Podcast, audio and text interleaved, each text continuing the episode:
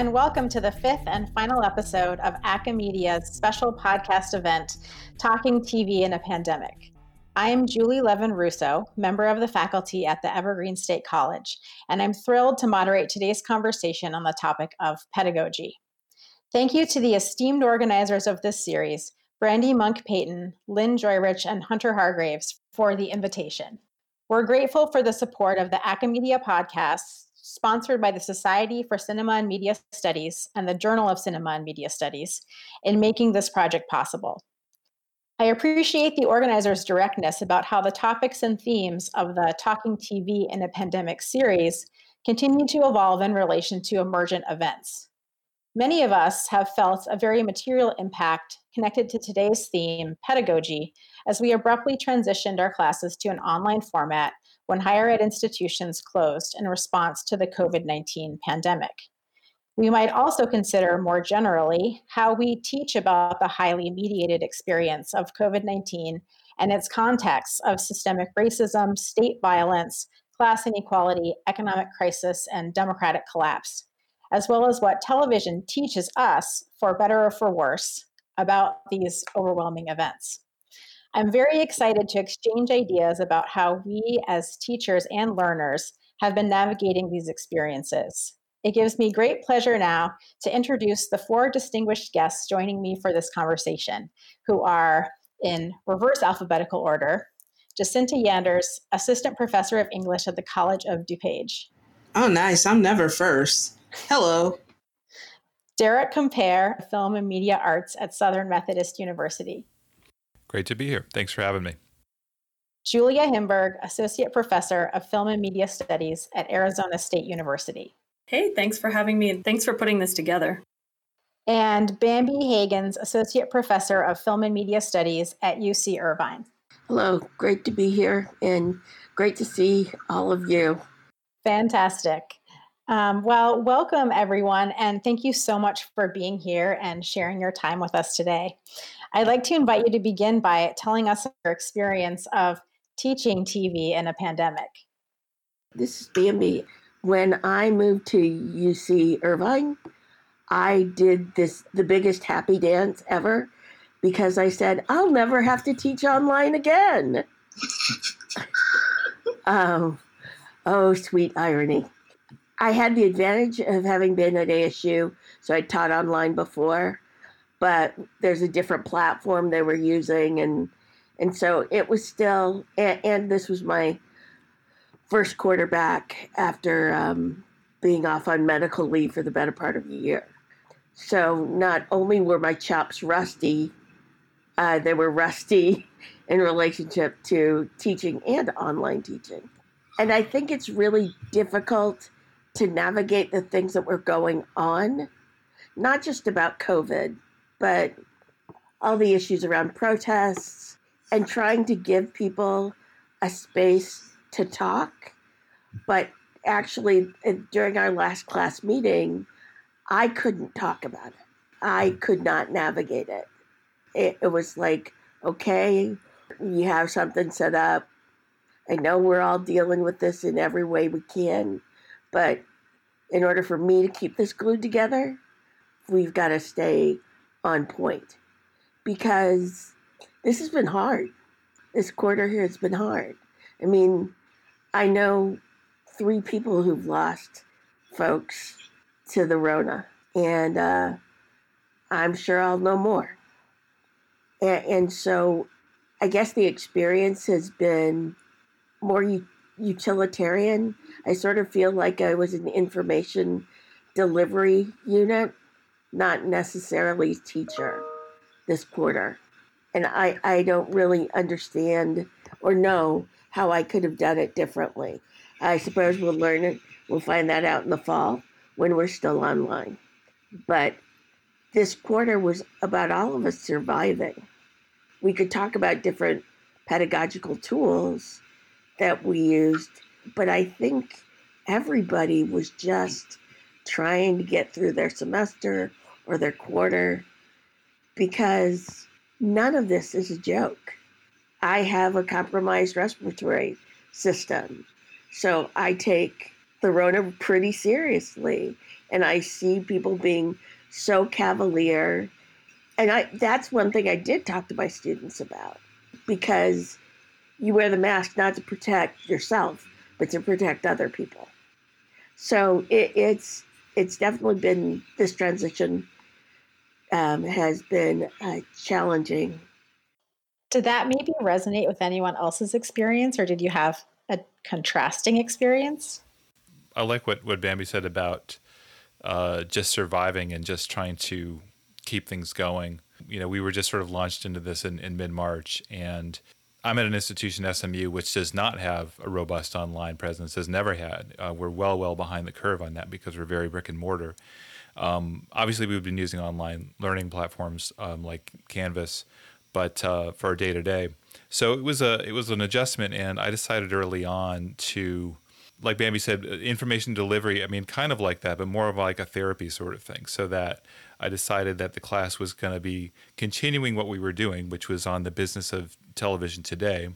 But really, a good chunk of that was just sort of checking in with them every class session, seeing how they're doing and how they're adjusting and what's going on at home and those sorts of things, and really just trying to look out for them as students and their welfare. And one thing I found was that, and we could probably all resonate with this too, was that any kind of issues or personalities or whatever that was in place before this was kind of exacerbated and amplified by the pandemic. And so students who were already kind of quiet and maybe withdrawn even a little bit were much more so when we went to this situation.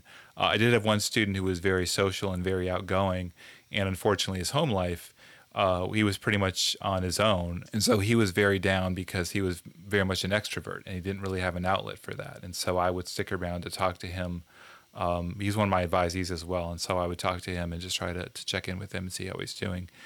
But so it was a combination of, we're going to keep doing what we're doing, but at like ratcheted down a few notches to what it would be because of the experience of this. And I think that was the message. I think that was amplified across a lot of social media amongst teachers and faculty, of just like, let's not make the demands too intensive. Let's just keep doing what we're doing. So we're learning something and obviously getting something out of that and having some standards, but really it is about, let's just kind of keep people moving and keep people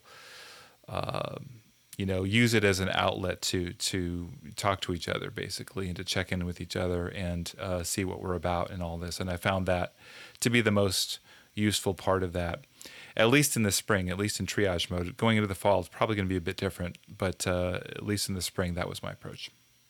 This is Julia. I actually wasn't teaching in the spring by chance. I was supervising some independent studies, which turned into kind of weekly check-ins where we talked mostly about how they were coping and managing, more so than about the topic of the independent study, which I was happy to do and just support them however I could. But because of that, I also have been just mostly focused on the fall, because I'm teaching a course that Bambi actually brought to ASU on television and cultural studies. And I've just been thinking about, what is that going to look like in a different mode? Because as Bambi also alluded to, ASU has for a long time had a really robust online program. We have an online major, we have an online master's program in film and media studies. And so on the one hand, we know how to do that and we're learning how to do it better and better. On the other hand, this kind of hybrid teaching model that's more synchronous based, that is because the online world is so much about the importance of how it's asynchronous, so that students across the globe, based on their own responsibilities and schedules, right, can attend the class. But in this kind of expectation of a synchronous experience, that really changes. And I'm not sure necessarily how to do that well. So I've been trying to think about what would that look like, where I'm looking at how do I incorporate changes, right, and impact of the pandemic as well as the protests into the course, but also kind of striking this balance where I maintain the course integrity, right, while really trying to remain also realistic about how these circumstances have impacted my students and our learning environment itself. I'm not really sure I have answers yet, but that's how I'm kind of framing my thinking about it, at least. Jacinta here. So first off, I teach at a community college, and while students at all sorts of institutions have complex home lives and work and things like that, particularly at a community college, you know, most of my students work and or have family responsibilities, and not just work, but work full time, work overnight. I have students coming to my class after doing the night shift at Amazon, like things like that, right? So students in the spring semester who were already sort of on the edge, some of them like disappeared completely. And some of them I was able to come back, but a few, I think, really got lost in the shuffle of just like the weight of everything that was going on in their lives. And I don't really consider what we did in the spring semester online teaching, because I've taught online before, and that was mostly just trying to keep all of us from drowning under the weight of everything. So I scaled back my classes significantly, both for them and for me. That first week when my class, you know, or my institution decided that we would be online or for the remainder of the semester, it was about 2 weeks before our spring break. And that first week I was just exhausted, just literally exhausted, laid out on the couch. And not for any particular reason, just like the buildup of everything was a lot. And so that's the spring semester was what it was. I was already scheduled to teach summer classes, though, and those were initially supposed to be face-to-face, but because of everything, we ended up converting those to online as well. And that, you know, for me was much more efficient to manage, because that gave me time to plan. My classes started like 2 weeks ago. So I had, you know, all that time in May to plan out the classes and prepare for an online situation like I would have liked to have done in the spring semester. And so that's been going fine in terms of like the setup for these classes, I think has been working much better. The flow is better. The pacing is better. Everything's going mostly fine. The students seem to be handling everything well for the most part. But then right as we're starting, all these, you know, the protests happen and all this starts going again. And unfortunately, I've had to teach during this kind of thing multiple times since I've been teaching. And so dealing with that was definitely some added stress in this past week. Like I could literally feel the anxiety building up again while all that started going on. So it's been varied. I think the classes are going fine. My students have definitely, I mean, the way that I approach setting up my classes at the beginning of the semester, I always try to make it a very open situation so that students can talk to me. So I've had a lot of students in my summer classes send me emails about their mental health and things like that. And so we talk about things. I sent them stuff about self-care, and I try to keep that very open lines of communication. And they, at least my students, seem to really respond positively to that. Yeah, it's really moving to hear people's stories about how the role of being a faculty member is sort of transformed right now because of these extreme needs that all of us have in this moment, and kind of how people are navigating it. I wanted to maybe talk a little bit about this specifically in relation to teaching media. What are some kind of intersections between just the circumstances we find ourselves in of having so much of our everyday life be mediated or virtualized, and we have with other people who aren't in our quarantine circle happening through Zoom or other technology, including our students, and then what the dynamic is between that and the material we're teaching. Is it an advantage or is it a challenge in some ways to be looking at material that's already mediated, televised, or online in some way, as we're also experiencing that kind of taking, that virtualization taking over our everyday life? One thing I try to do in my classes, even before this all the time, was really make our students think about the hardware and software and platforms and distribution networks and everything that they're using. And this was another opportunity to basically do that and think about that. And so in a pedagogic way, just sort of to get them to think about, well, we're using these to access our media in general. And we were often, you know, a lot of our students are just on laptops or just on devices for accessing television anyway. And so it became an opportunity to think about, well, now we're having to take this other step of do this for the normal face-to-face interactions, which we would usually have. And all these technologies we were already sort of using to certain degrees, you know, whether it's FaceTime or YouTube videos and things like this, but to do it to the degree that we're doing it now and realize our reliance on that has been an interesting reflection and also a good teaching opportunity about that. So we did everything, you know, as banal as what it's like to launch a streaming platform during this, as with examples of Quibi and HBO Max. You know, we would sort of game that out since it was a business of TV class, to thinking about the business of Zoom and the politics of an organization like that and what they need. And also, in a more radical sense, the fact of the digital divide and the big massive gaps in broadband that this reliance on these networks is really, you know, laid bare. And so routinely students would have issues with their Wi-Fi or with their network support they would have. We would talk about that. We would talk about what it's like to share the bandwidth at home. Oftentimes, as it was when I was teaching my my children, both teenagers were also online in their classes too, sometimes at the same time. And so we have to give each other heads up about that. So it was really kind of an awareness of how we're using this technology, and we can't just take it for granted.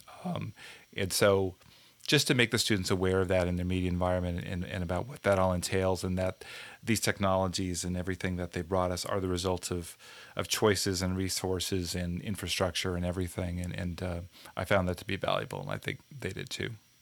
One of the classes I taught in the spring was a digital media class, and it was a small class, so we got to know each other pretty well.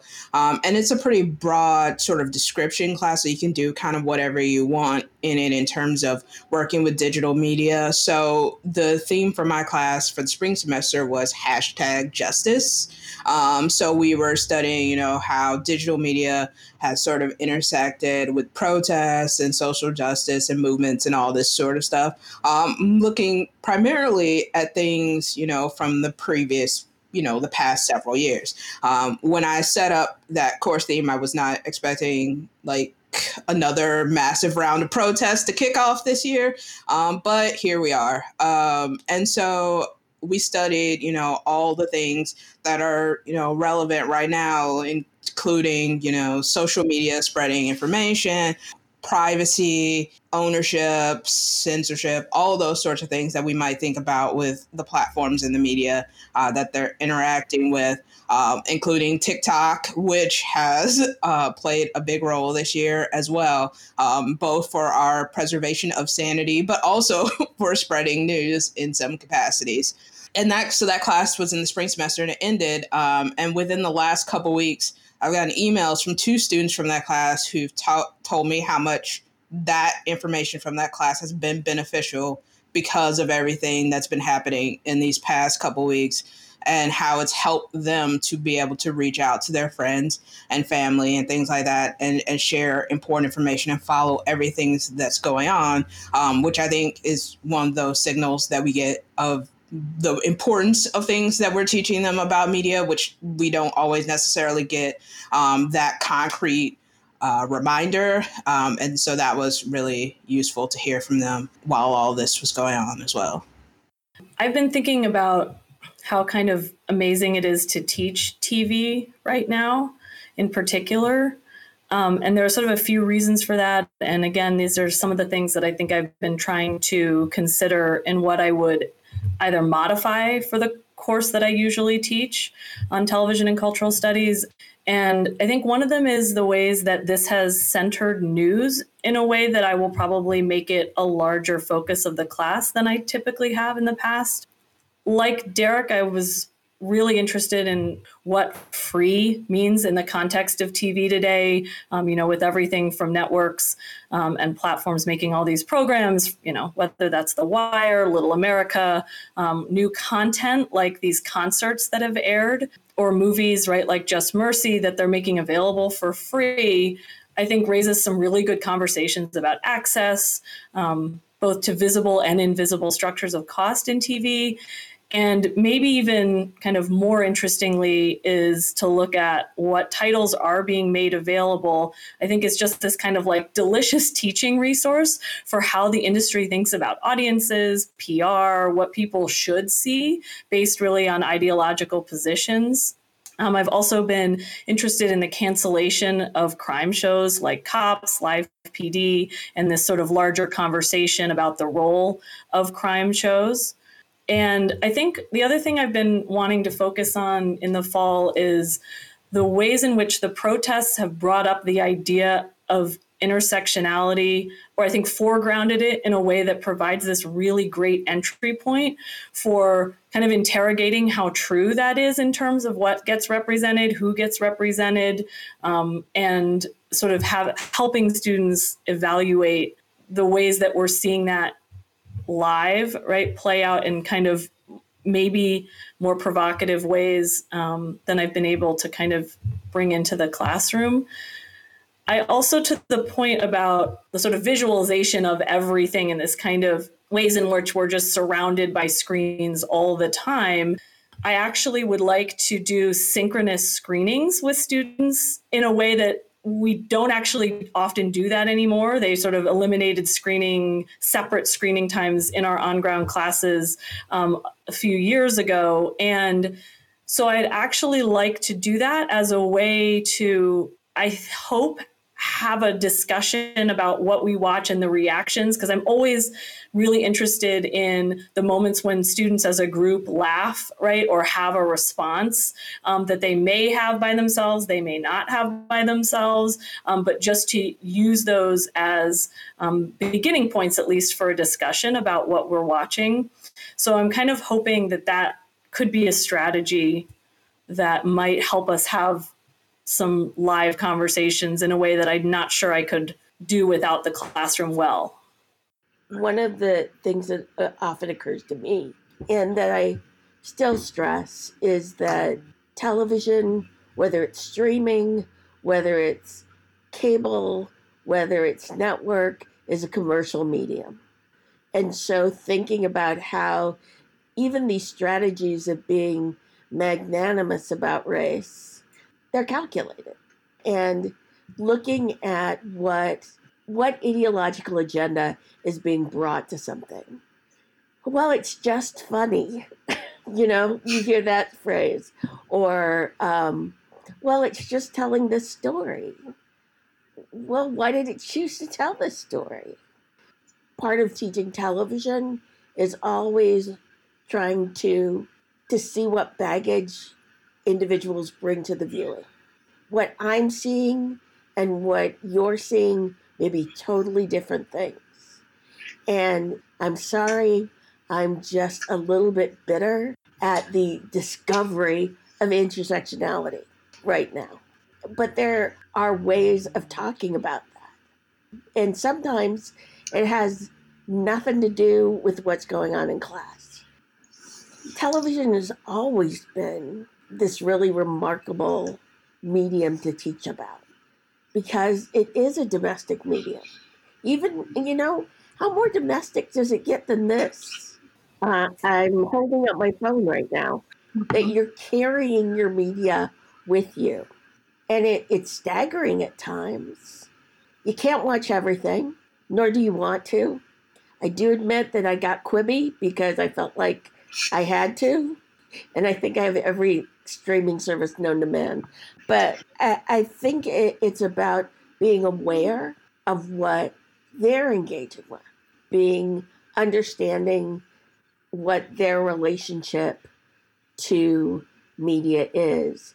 20 years from now, people are going to watch folks on TikTok doing the George Floyd challenge and be horrified in the same way that we are horrified by watching the picnics at the lynchings. And there are horrifying ways that media can be used, and there are incredibly redeeming and life-affirming ways it can be used. But it's a tool. It's an economic tool, and it's an ideological tool. And it's a creative product. So it's all of those things at the same time, but you've got to recognize the impact of each of these and how this moment, the moment we're in, is incredibly difficult for them and it's incredibly difficult for us. You know, I literally have talked to students, asked people to stay on Zoom afterwards because of the looks on their faces, because they're barely holding it together. People have to stay okay long enough to learn. And I think it was really important what Julia said and what Jacinta said and Derek, all about how the having that connection with the students that they feel comfortable enough to talk to you. That's tough. You got to work at that. I would just want to jump in here to say that, Bambi, I completely agree with your outrage about the sort of sudden discovery of intersectionality. I also am always fascinated when something seems to become mainstream, quote unquote, right? And that's a great moment to talk with students about it. So I sort of think of it as useful in that sense. But you also talked about the environment of being at home or whatever that means for a student, right? But wherever they've been quarantined. So I've been thinking about what's an online version of creating a sort of safe and open environment for the kinds of discussions that we have in our classes, right, on media, and thinking about social identity and social change.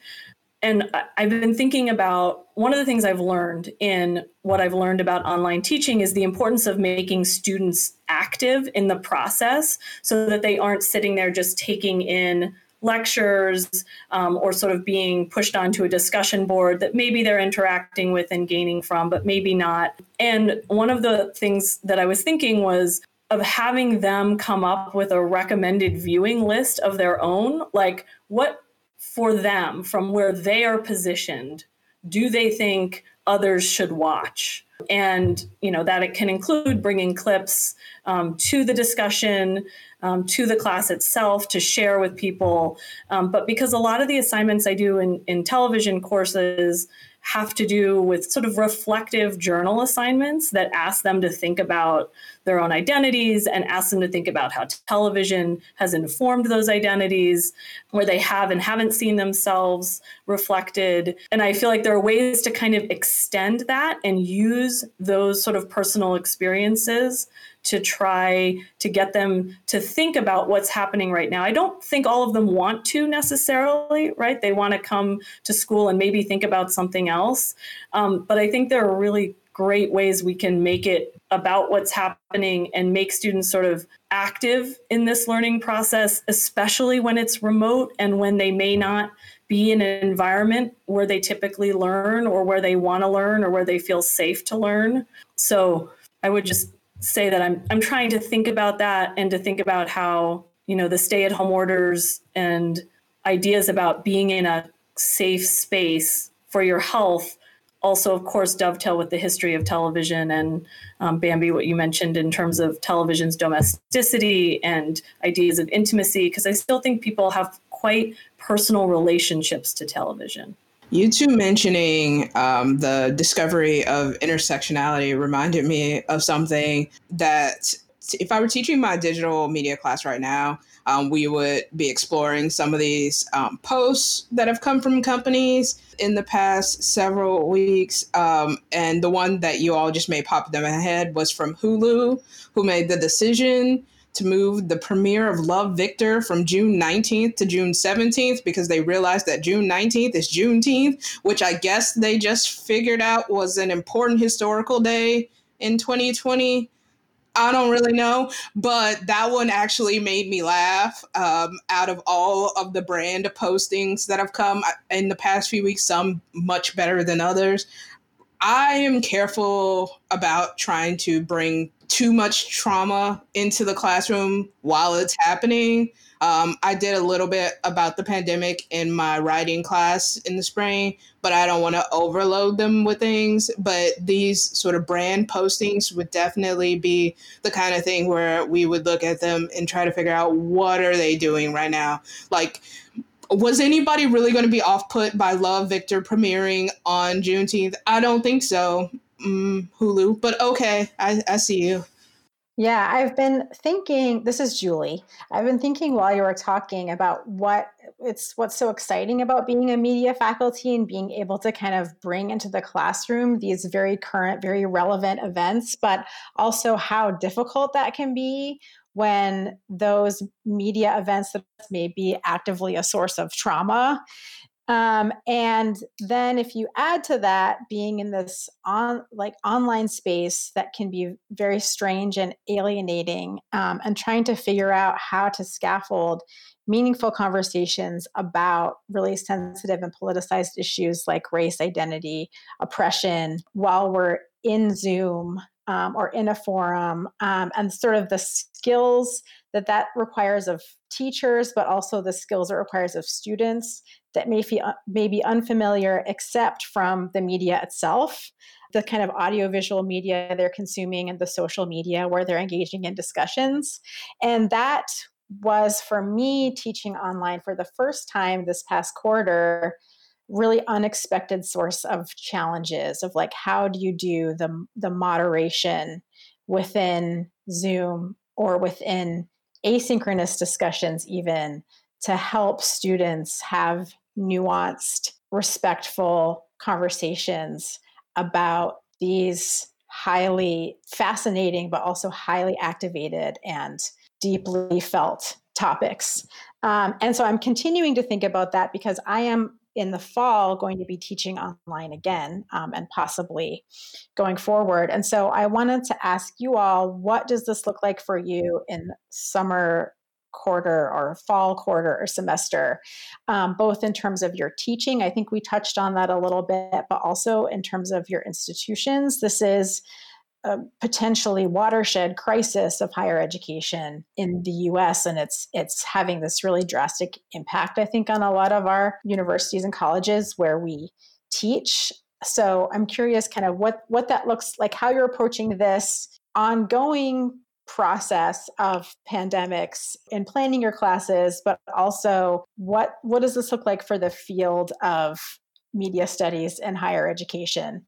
Do you have any predictions for the future or strategies we should be thinking about? In terms of what I've been doing in my summer classes, like with the conversation and things like that, in the past when I've done online classes, I've used discussion boards like other people have probably done. And you know how that goes. It's a mixed bag, right? So this summer we're using a couple different things.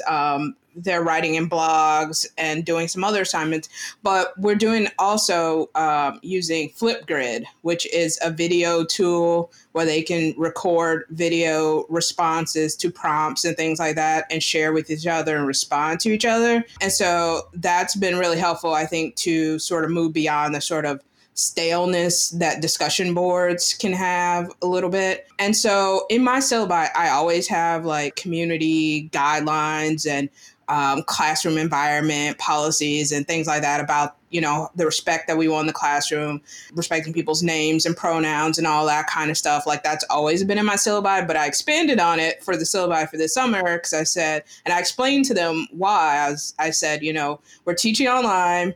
Being online sometimes makes people act ridiculous because there are devices between them.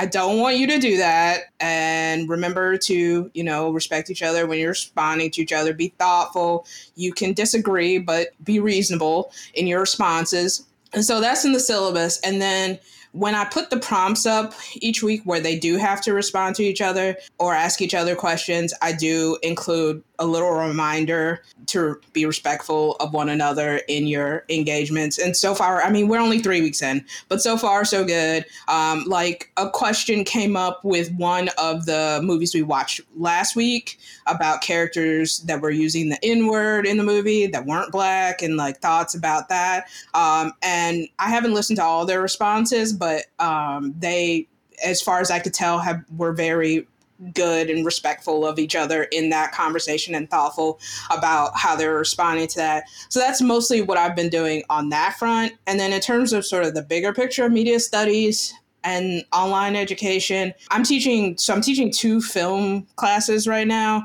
And those are for me at least, have been fairly manageable online with the various free resources that are available. We were doing in-class screenings for my film class in the spring, so we had to pivot to some free online stuff. So that's been mostly manageable for me to cobble together. And then for some of the, I might have them buy one or two things, like in my intro to film class, they have to buy one movie this semester, so on and so forth.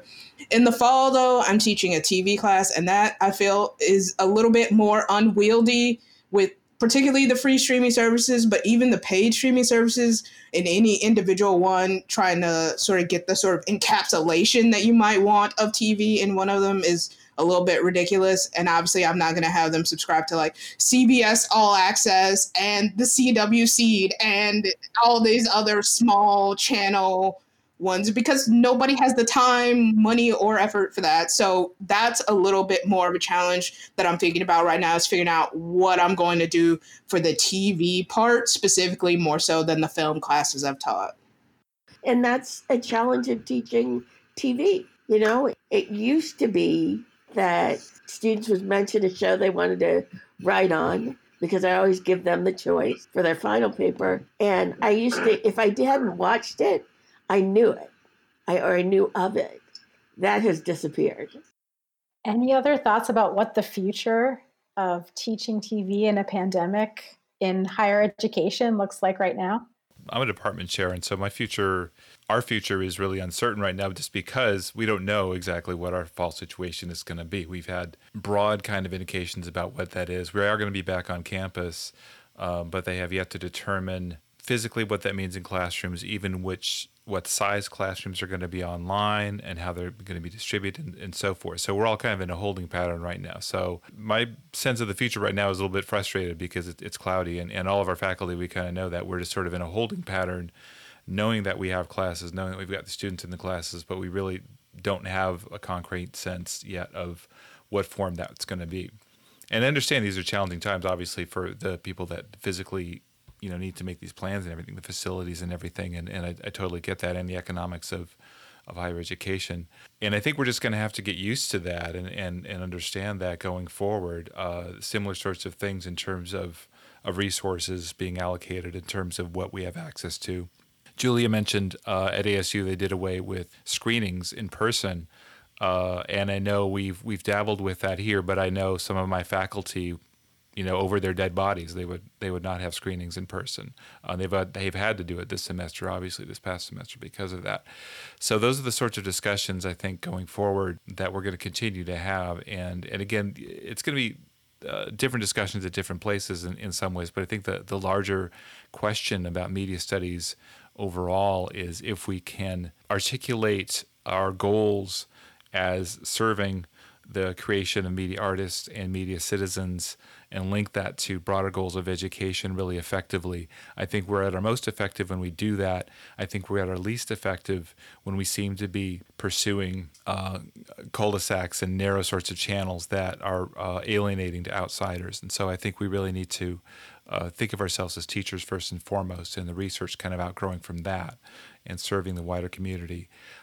In related ways, I think we also need to think about partnerships we can make with neighboring disciplines and neighboring departments and neighboring centers and such, not only in our schools, but in our communities, because I think that helps not only to our own vitality and ability to keep going and do what we do, but also to grow and to change and to make these connections and make these vital connections in places. And it's difficult. It's difficult work to be able to do that, particularly to connect what we do to locality and locale in interesting ways. I've always been interested in that, but that's a really, really hard thing to do that on the ground. The people that are able to do that really, really well, I'm envious of that.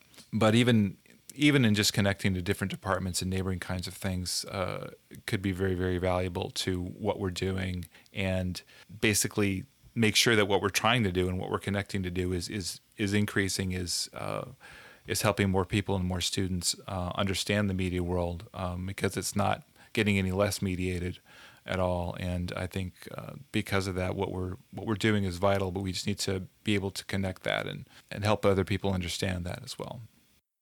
Yeah, this is Julia. I would also just add that I was drawn to this field to begin with because, what we do in this media saturated world is a form of literacy, right, that we offer, whether that's through research, whether that's through our teaching, and now seems like an even more urgent moment for the skills and knowledge that we have to be useful both in higher education. I might even think even in terms of some of the ways that higher education frames what it is doing publicly, right, sort of outwardly facing. And I also think maybe on a slightly smaller scale within higher ed, we do need to be thinking about teaching online well.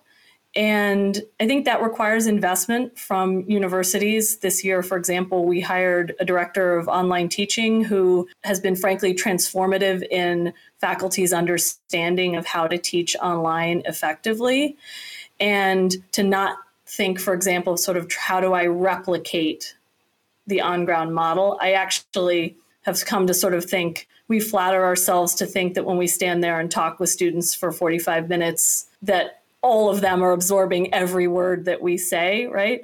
I think that they're doing a lot of other things, whether in their head or on their devices.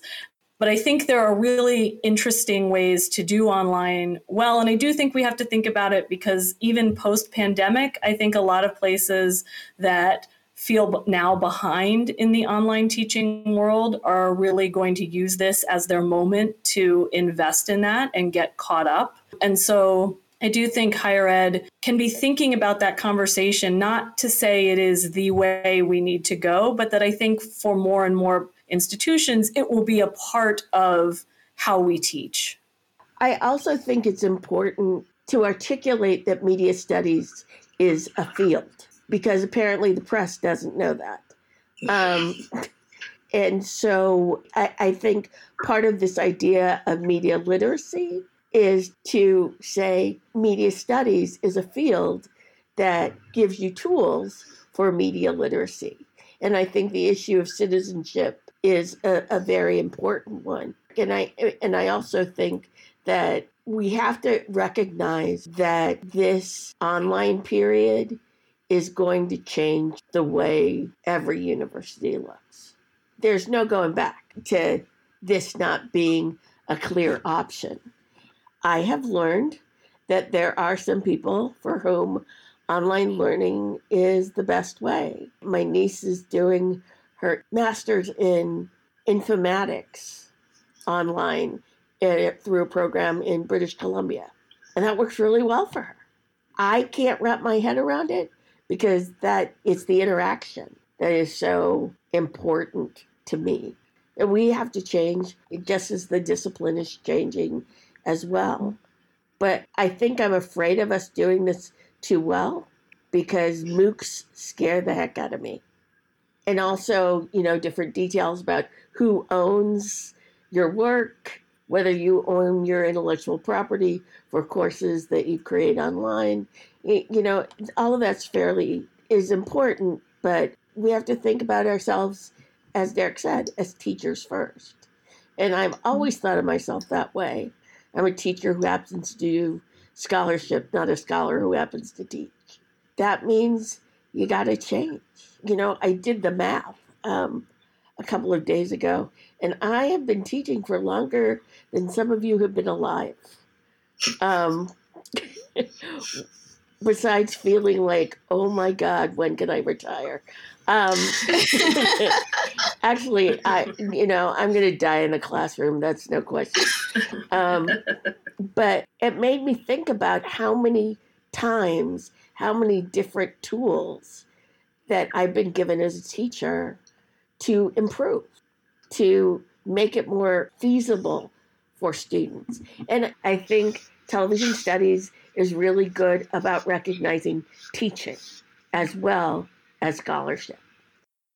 My hope for higher ed is that we can, in this moment of transformation, hang on to this sort of overlap between the liberal arts model of kind of fundamental critical skills to be thinkers and citizens, and students' needs to survive in a really precarious world, and to be career-oriented and to have access to education that works with their really complicated lives, which is something that online learning often can serve. And I think that media studies is potentially an intersection between those things, because we both can offer these kind of critical skills for understanding the world and be something students see as a set of skills that's going to serve them in being successful in the world. And so I think it feels like a very challenging moment for higher ed, but also a moment of possibility if we kind of figure out how to talk about and manifest some of these potentials. So on that note, I would like to conclude. I extend my deepest thanks again to Jacinta Yanders, Derek Comper, Julia Himberg, and Bambi Haggins for sharing your illuminating perspectives with us today.